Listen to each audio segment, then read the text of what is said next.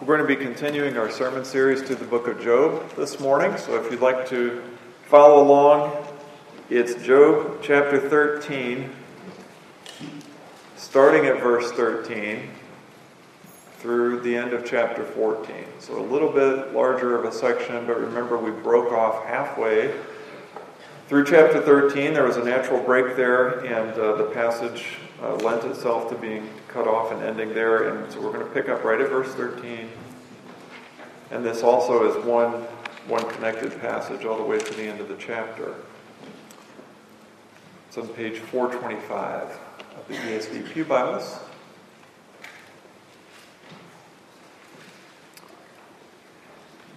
And let's go to the Lord in prayer together.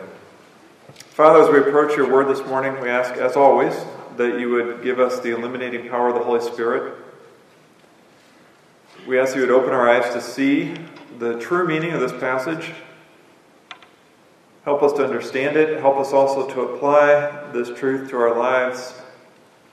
And Father, show us Jesus in this passage. I pray this in Jesus' name. Amen.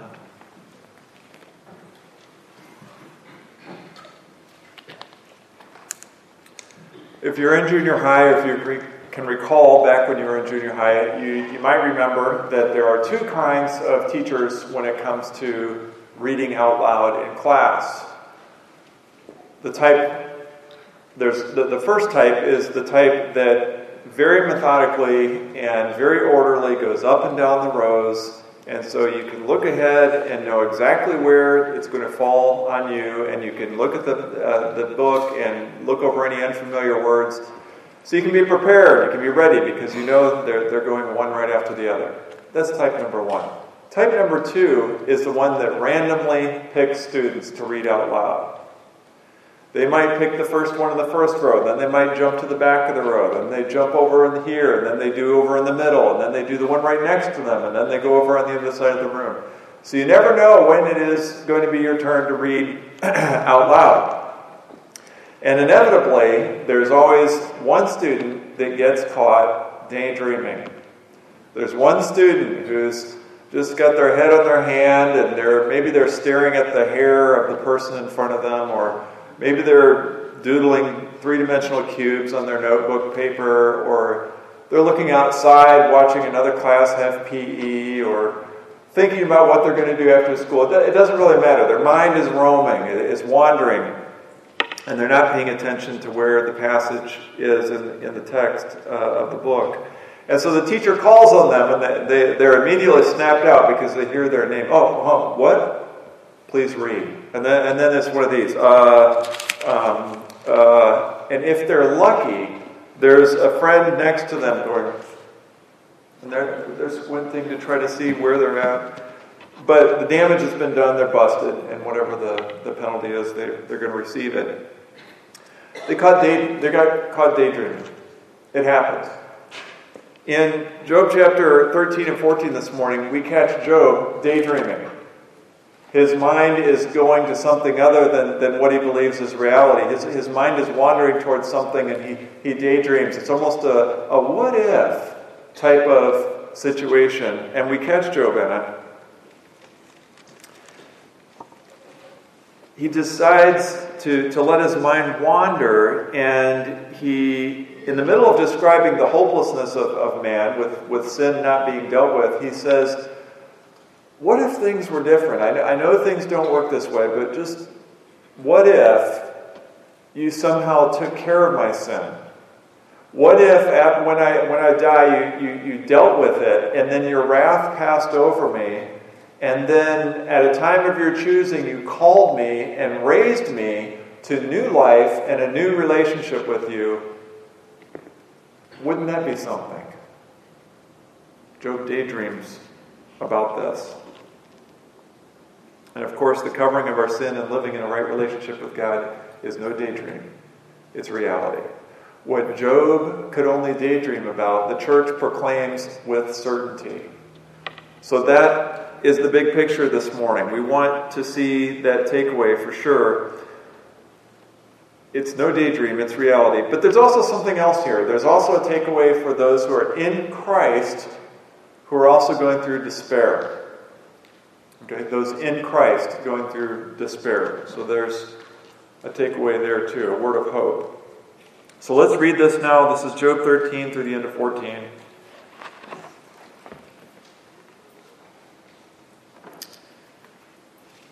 Job speaks, Let me have silence and I will speak, and let me come and let come on me what may. Why should I take my flesh in my teeth and put my life in my hand? Though he slay me, I will hope in him, yet I will argue my ways to his face. This will be my salvation, that the godless shall not come before him. Keep listening to my words, and let my declaration be in your ears. Behold, I have prepared my case. I know that I shall be in the right. Who is there that will contend with me? For then I will be, would be silent and die. Only grant me two things, that I, then I will not hide myself from your face. Withdraw your hand from, far from me, and let not dread of you terrify me. Then call, and I will answer, or let me speak, and you reply to me. How many are my iniquities and my sins? Make me know my transgression and my sin. Why do you hide your face and count me as your enemy?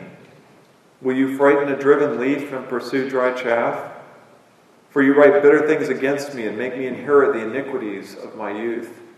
You put my feet in the stocks and you and watch all my paths. You set a limit for the soles of my feet. Man wastes away like a rotten thing, like a garment that is moth eaten. Man who is born of a woman is, is few of days and full of trouble. He comes out like a flower and withers. He flees like a shadow and continues not. And do you open your eyes on such a one and bring me into judgment with you? Who can bring a clean thing out of an unclean? There is not one. Since his days are determined, and the number of his months is with you, and you have appointed his limits that he cannot pass, look away from him. Leave him alone, that he may enjoy like a hired hand his day. For there is hope for a tree, if it be cut down, that it would, will sprout again, and if its shoots will not cease. Though its root grow old in the earth and its stump die in the soil, yet at the scent of water it will bud and put out branches like a young plant. But a man dies and is laid low. Man breathes his last, and where is he? As waters fail from a lake and a river wastes up, away and dries up, so a man lies down and rises not again. Till the heavens are no more, he will not awake or be roused out of his sleep. Oh, that you would hide me in Sheol, that you would conceal me until your wrath be past that you would appoint me a set time and remember me. If a man dies, shall he live again? All the days of my service I would wait till my renewal should come. You would call, and I would answer you. You would long for the work of your hands, for then you would number my steps. You would not keep watch over my sin. My transgression would be sealed up in a bag, and you would cover over my iniquity.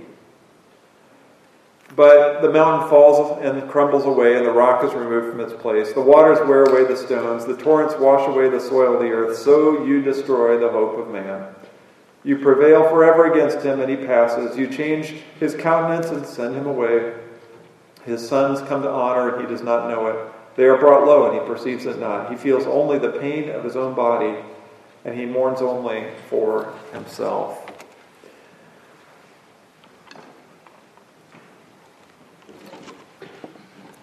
So our passage begins today at verse 13, and he says, Let me have silence and I will speak. So this is not Job asking for his turn so he can respond to his three friends. This is Job saying, I'm going to speak to God, and he's preparing himself to directly address God in prayer.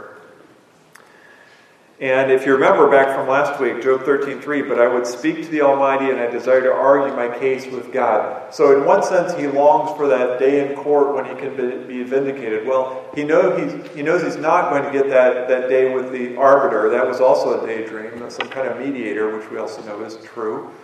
But instead, he's going to come before God in prayer, and he has a question specifically he's going to ask God. And that's followed by the phrase, and let come on me what may.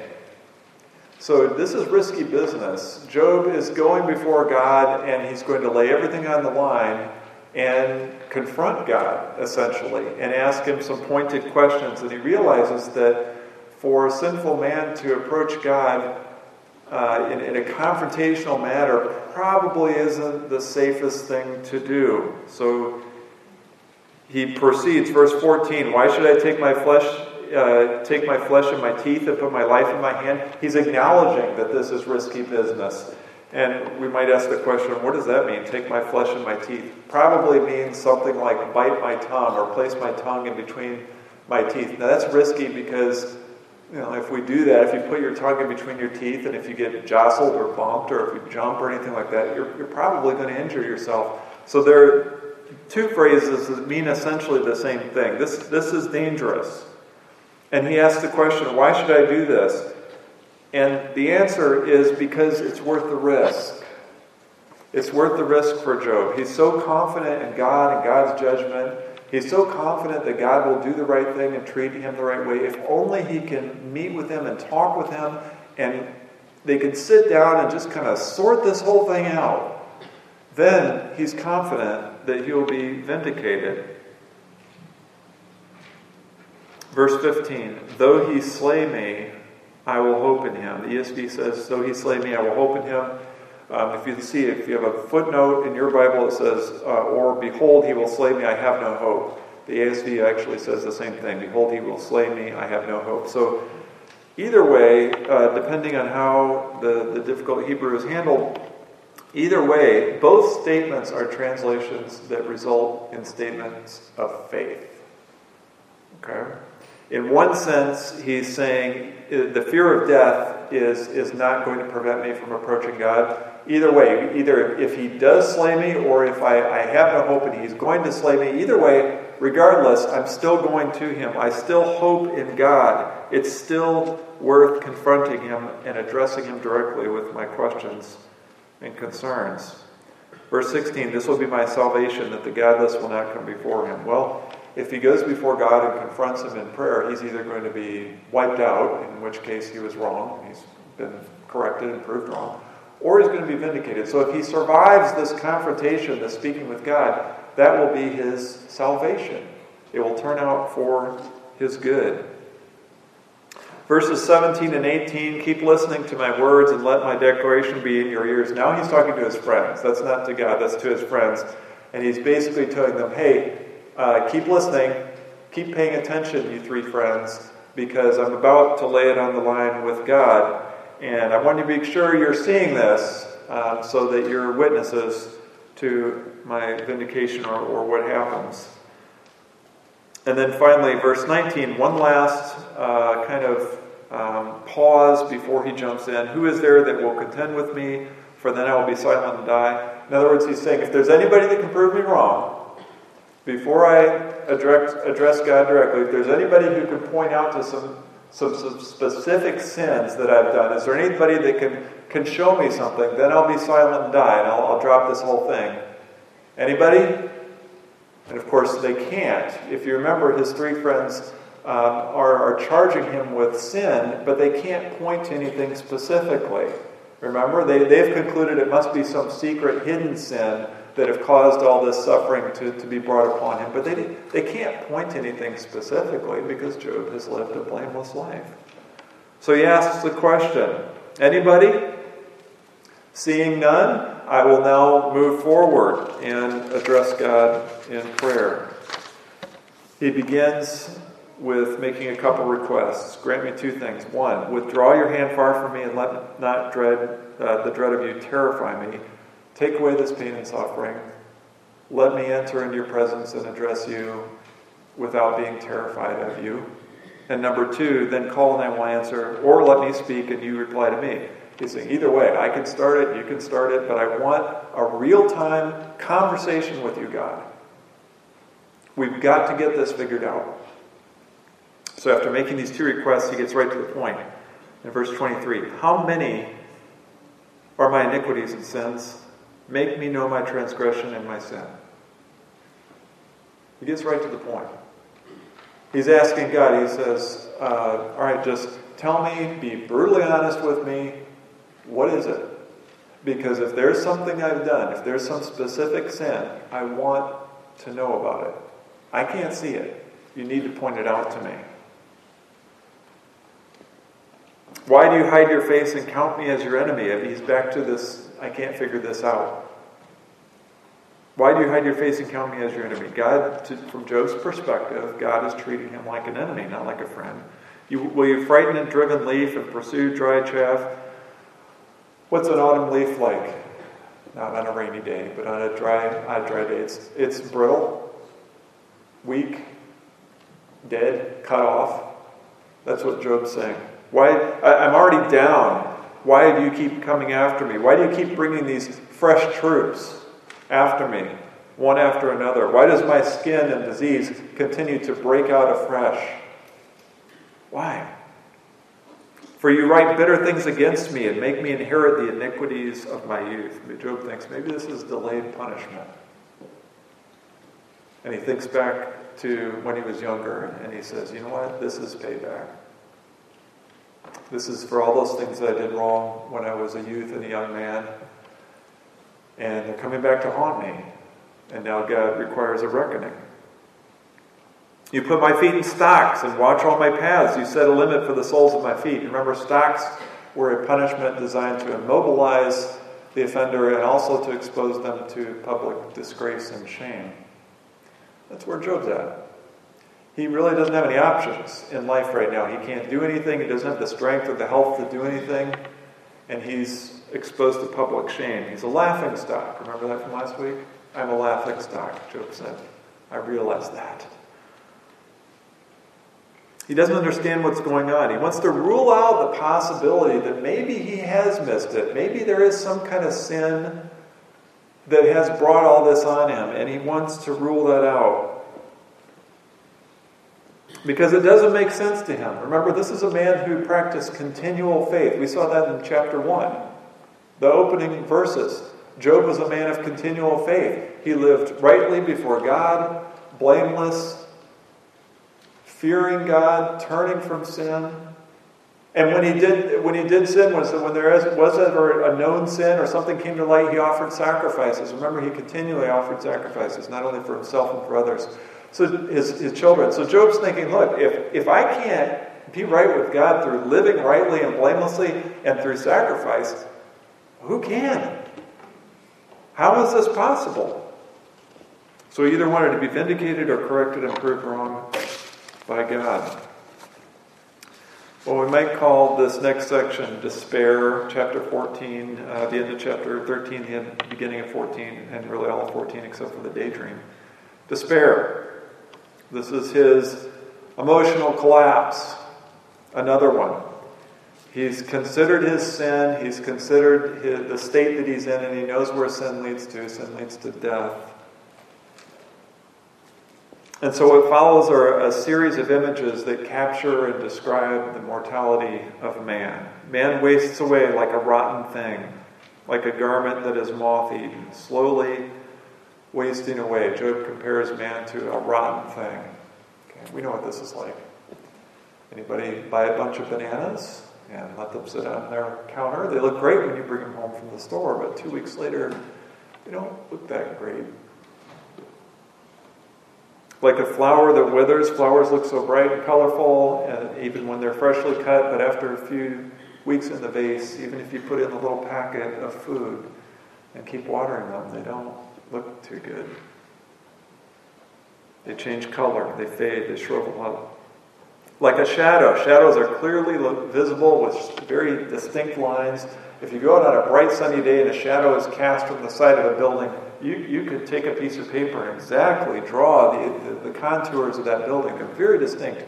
They don't last long, they fade.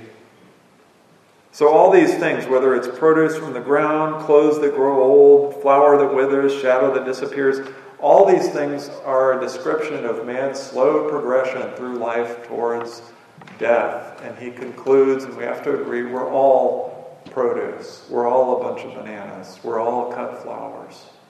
We're on our way to death. That's the way these bodies uh, are as a result of the fall. Man who is born of a woman is few of days and full of trouble. Everybody is born of a woman. Everybody inherits original sin. Everybody's days are full of troubles, not just the wicked. We all experience hardship in life. And he knows where this leads. Verses 3 through 6, we won't read it again, but we need to summarize it. do you open your eyes on such a one? Such a one is what? Such a one as Job just described. Man who's, who's born into sin and who is on this slow progression towards death, like cut flowers. Uh, why bring somebody like that into judgment? Remember, Job is thinking, hey, if, if right living and sacrifice doesn't count towards being right with God, then, then why judge him at all? Why, why go through the motions? Who can hope for vindication and approval from God? If sin is not dealt with, there's, there's no hope. Psalm 143 2 captures the essence of what Job is saying in 14 3 through 6. Enter not into judgment with your servant, for no one living is righteous before you. If we're all sinners, if nobody can be made right, please don't even begin to judge us. It's not productive. Is there any hope for man? Is there any hope for man to stand before God and withstand his judgment? And the, the conclusion is as long as sin is not dealt with, then no, there is no hope. There's none. Verses 7 through 9 and 10 through 12 are descriptions and, and a little illustration uh, dealing with the finality of death. We don't need to walk through them verse by verse. We can just, again, summarize. Trees, even though they're cut down, if you see the stump in the earth, after a while, you can see a shoot that shoots out from it. I think we've all seen an example of this. Trees that have been cut down, and then you still see these shoots trying to, to come out of it and, and live again, and it grows. And then verses 10 through 12, Job says, But that's not the way it is with man. You cut man down, man down that's it. There's no shoot of life that grows up. There's no uh, second chance after man is cut down.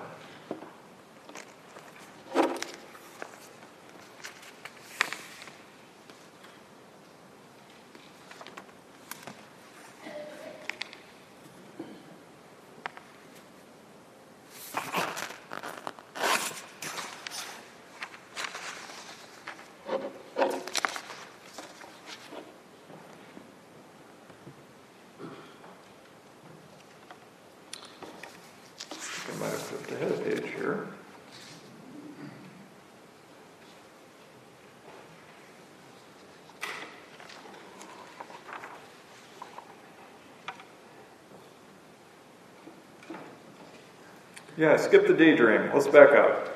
Verse 13. Okay, this is a long section, but remember, he's, uh, he's talking about, oh, oh, trees not live again. I'm sorry. Yes, uh, excuse me. So trees, no, man, man does not live again. Trees, yes. The daydream, verses 13 through 17.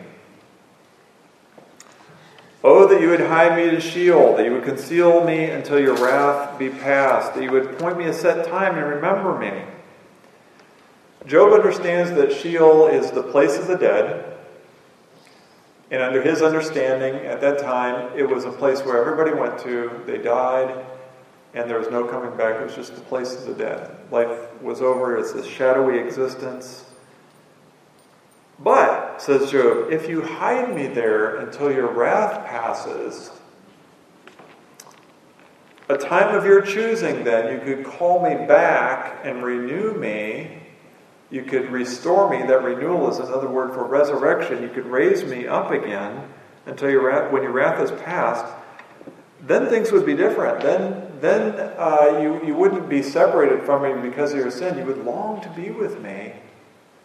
He said, Wouldn't that be something if my transgression could be sealed up in a bag and you would cover over my iniquity?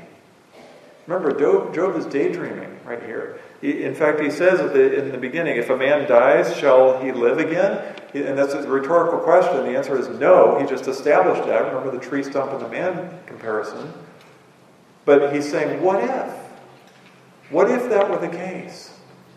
If only that were true. If only God, if only God made a way so that we could um, have our sin dealt with and He could call us back into newness of life, and we could live in a right relationship with Him after the wrath of God has passed over and our iniquity has been dealt with and sealed up in a bag. If only that were possible. Job daydreams. And of course, brothers and sisters, this is true. This is reality. This is made possible through faith in Jesus Christ. What Job is daydreaming, the church proclaims with certainty. It is possible. But, verses 18 and 19, back to despair. But I guess I need to stop daydreaming. Back to despair and hopelessness, because just as the mountains fall and crumble and rocks are removed and water put, washes things away, so you destroy the hope of man. Why is the hope of man destroyed? Because sin is not dealt with. Sin is, is still there.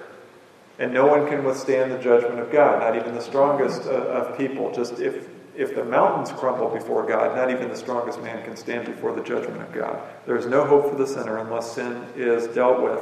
Verse 20 You prevail forever against him, and he passes, death. You change his countenance and send him away, death.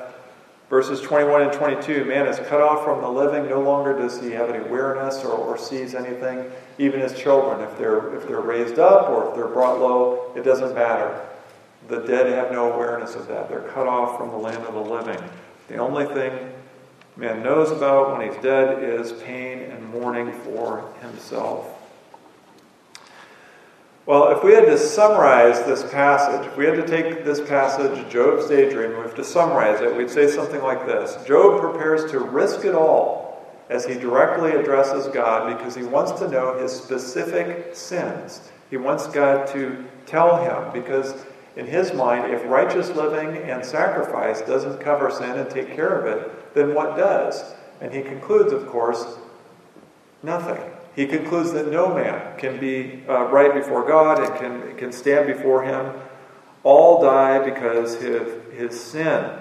But then he daydreams if only there was a way that God would deal with sin, if he would take it away and take away his wrath, if he would, after a time a man dies, be raised to newness of life, then live in a right relationship with God. If only that were true, then things would be uh, great. But he concludes, but, however, that's only a daydream, and as it is, there is no hope. Um, all we have to look forward to is death. So, if we want to apply this, and we do, let's start with affirming that last part. With, without the daydream that Job has, all man has to look forward to is death. That part is true. We can affirm that. We can affirm that last little bit of hopelessness after the daydream section where he goes back to despair and says, All we have to look forward to is death. That's actually true. Remember verse 14 4. Who can bring a clean thing out of an unclean? There is not one. You die, you're cut off. So, number one, without your sin being dealt with, there is only hopelessness. And in fact, it's worse than Job portrays. It's worse. So I want to, Job made the connection between sin and death. I want to extend that and, and make the connection between sin, death, judgment, and second death. So sin has ushered in death. I think we can all agree on that point. Sin is not, or excuse me, death is not natural. Death is an intruder. We were not created to, to grow old get sick and die and have all this corruption in creation. Death is an intruder. It's not natural, it's the result of sin. Romans 5:12 says this, just as sin came into the world through one man and death through sin, and so death spread to all men because all sinned. So sin brought death. 1 Corinthians 15, by a man came death, and in Adam all die. He's going back to that first sin. Adam is a representative head, sin, and through Adam's sin came death. Death is a result of sin. And then, of course, Hebrews 9.27, it is appointed for man to die once, and after that comes judgment. So we've got this link. Sin, death, and then judgment comes after death. There are no second chances. There are no do-overs. There are no further opportunities to think about it. There are no appeals.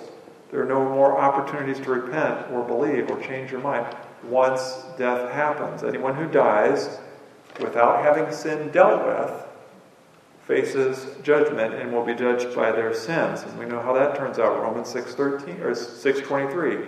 For the wages of sin is death. And it's not just talking about physical death. It's talking about the second death. Revelation 20, 13 through 15. And the sea gave up the dead who were in it, death and Hades gave up the dead who were in them, and they were judged, each one of them according to what they had done. Then death and Hades were thrown into the lake of fire. This is the second death, the lake of fire. And if anyone's name was not found written in the book of life, he was thrown into the lake of fire. The Bible teaches that if, if someone does not have their sin dealt with, and they face the judgment of God, they go to the second death. And the second death is an eternity in the lake of fire. God uses this language to describe the lake of fire, and He's also given us fire in, in our lives and in our world so that we can make that connection. Fire is wonderful for heat and light and cooking food and, and, and all the good things that fire provides, warmth. But we all know that if you stick your hand into the fire, it's not long at all before you're in excruciating pain. That's there as a lesson for us. God gave us fire in real life, and so when He talks about the lake of fire, we can make that connection. Oh, bad place, place of pain. An eternity of being burned in fire, eternal conscious torment. So Job is right. There is no hope without sin being dealt with, and in fact, it's worse than he made it out to be. Job says um, sin, death, and then judgment to, to the end. We're saying sin, the Bible teaches sin, death, judgment, second death. So it's much worse. But the good news is this Job's daydream is actually a reality. So, number two, a covering of our sin God's wrath passing over us, God calling people to new life, being raised in newness of life, and in an eternal right relationship with God. All those things are true. All those things are a reality through faith in Jesus Christ. A covering of our sin, Romans 4 7 through 8. Blessed are those whose lawless deeds are forgiven and whose sins are covered. Blessed is the man against whom the Lord will not count his sin. God's wrath passing over us. Romans 5 9. Since therefore we now have been justified by his blood, much more shall we be saved by him from the wrath of God. God calling people to new life. Romans 8 28. All things work together for good for those who are called according to his purpose, and those whom he predestined, he also called. And those whom he called, he also justified, and those whom he justified, he also glorified being raised in newness of life. Romans 6 4. Just as Christ was raised from the dead by the glory of the Father, we too might walk in newness of life. Are we seeing this? Everything Job says in his daydream, everything he wishes for and longs for, it's actually reality through faith in Christ.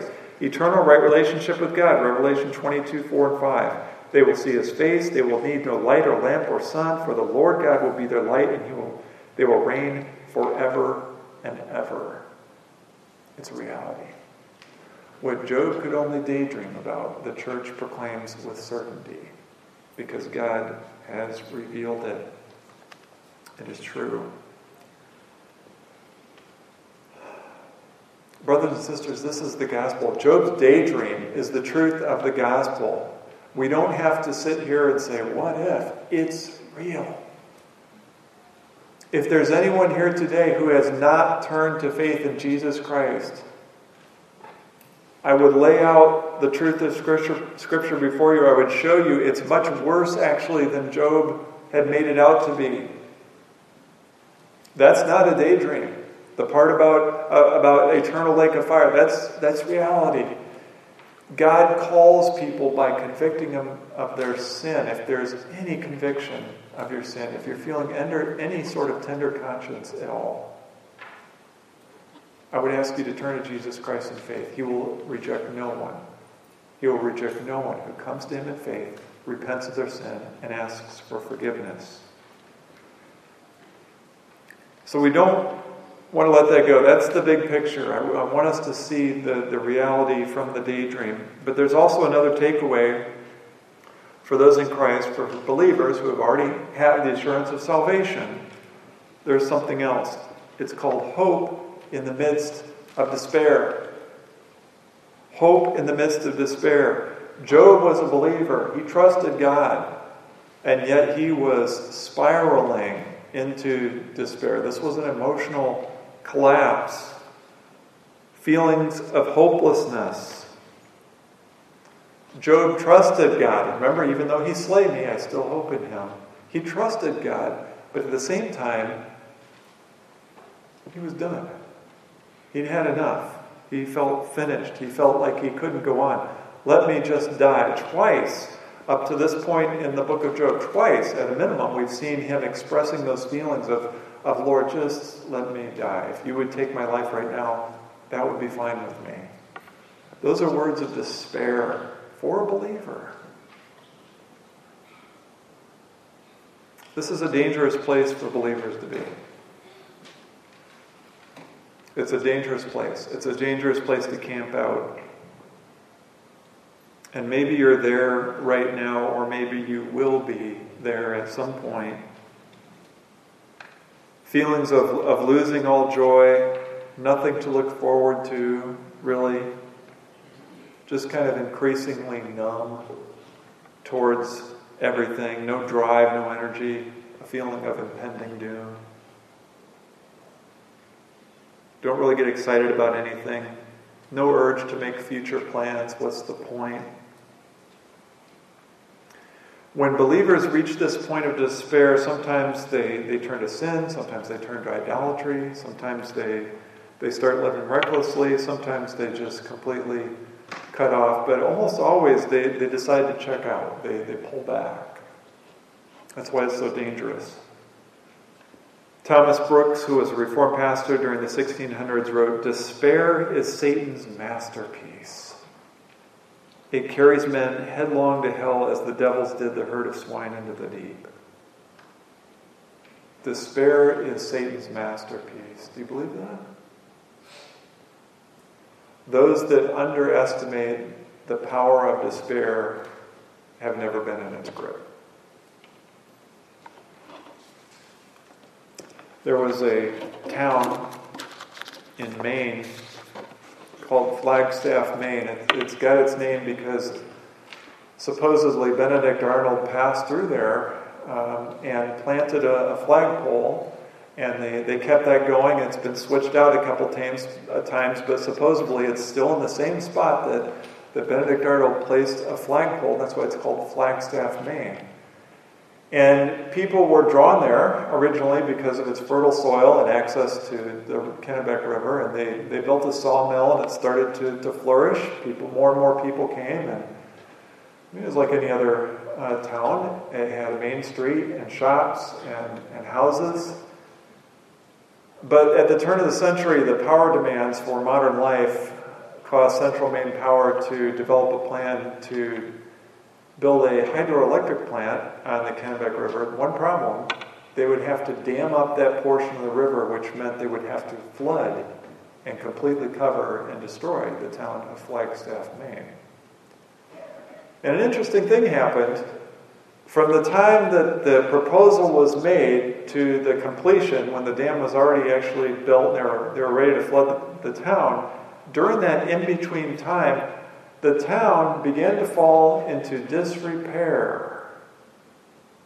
If a, if a building needed painted, painting and, and the paint started to peel, they just let it go.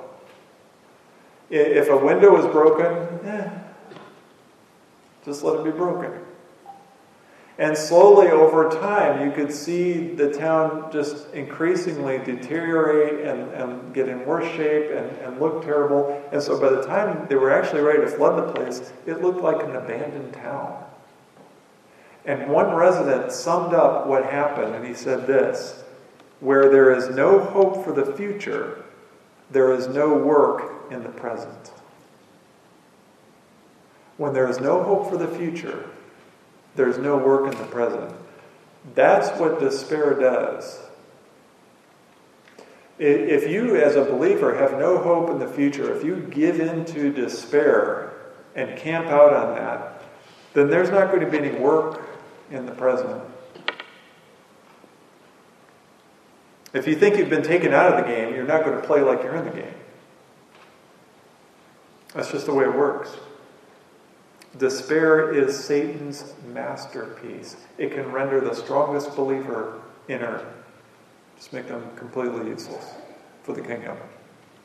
They can still go about their daily lives and kind of, you know, swing from day to day, get through, but there's not going to be any drive, any motivation. Despair neutralizes that. It, it, it, it takes away any kind of desire to, to engage in faithful service to Christ and His church. So if the enemy has ensnared you with despair, he has indeed won a victory. So maybe this is you right now. I mean, we've all got our, our, our, outward lives that we show, and then we've got our inward lives. So maybe this is you, or maybe this will be you at some point in your life. I would do a couple things. Number one, I would ask you this Is it as bad as Job? Have all your children died suddenly? Have you taken, have, has everything been taken away? Are you literally penniless? Everything you've worked and built your entire life gone? Has your spouse turned against you? Are you experiencing public shame? Is your reputation smeared?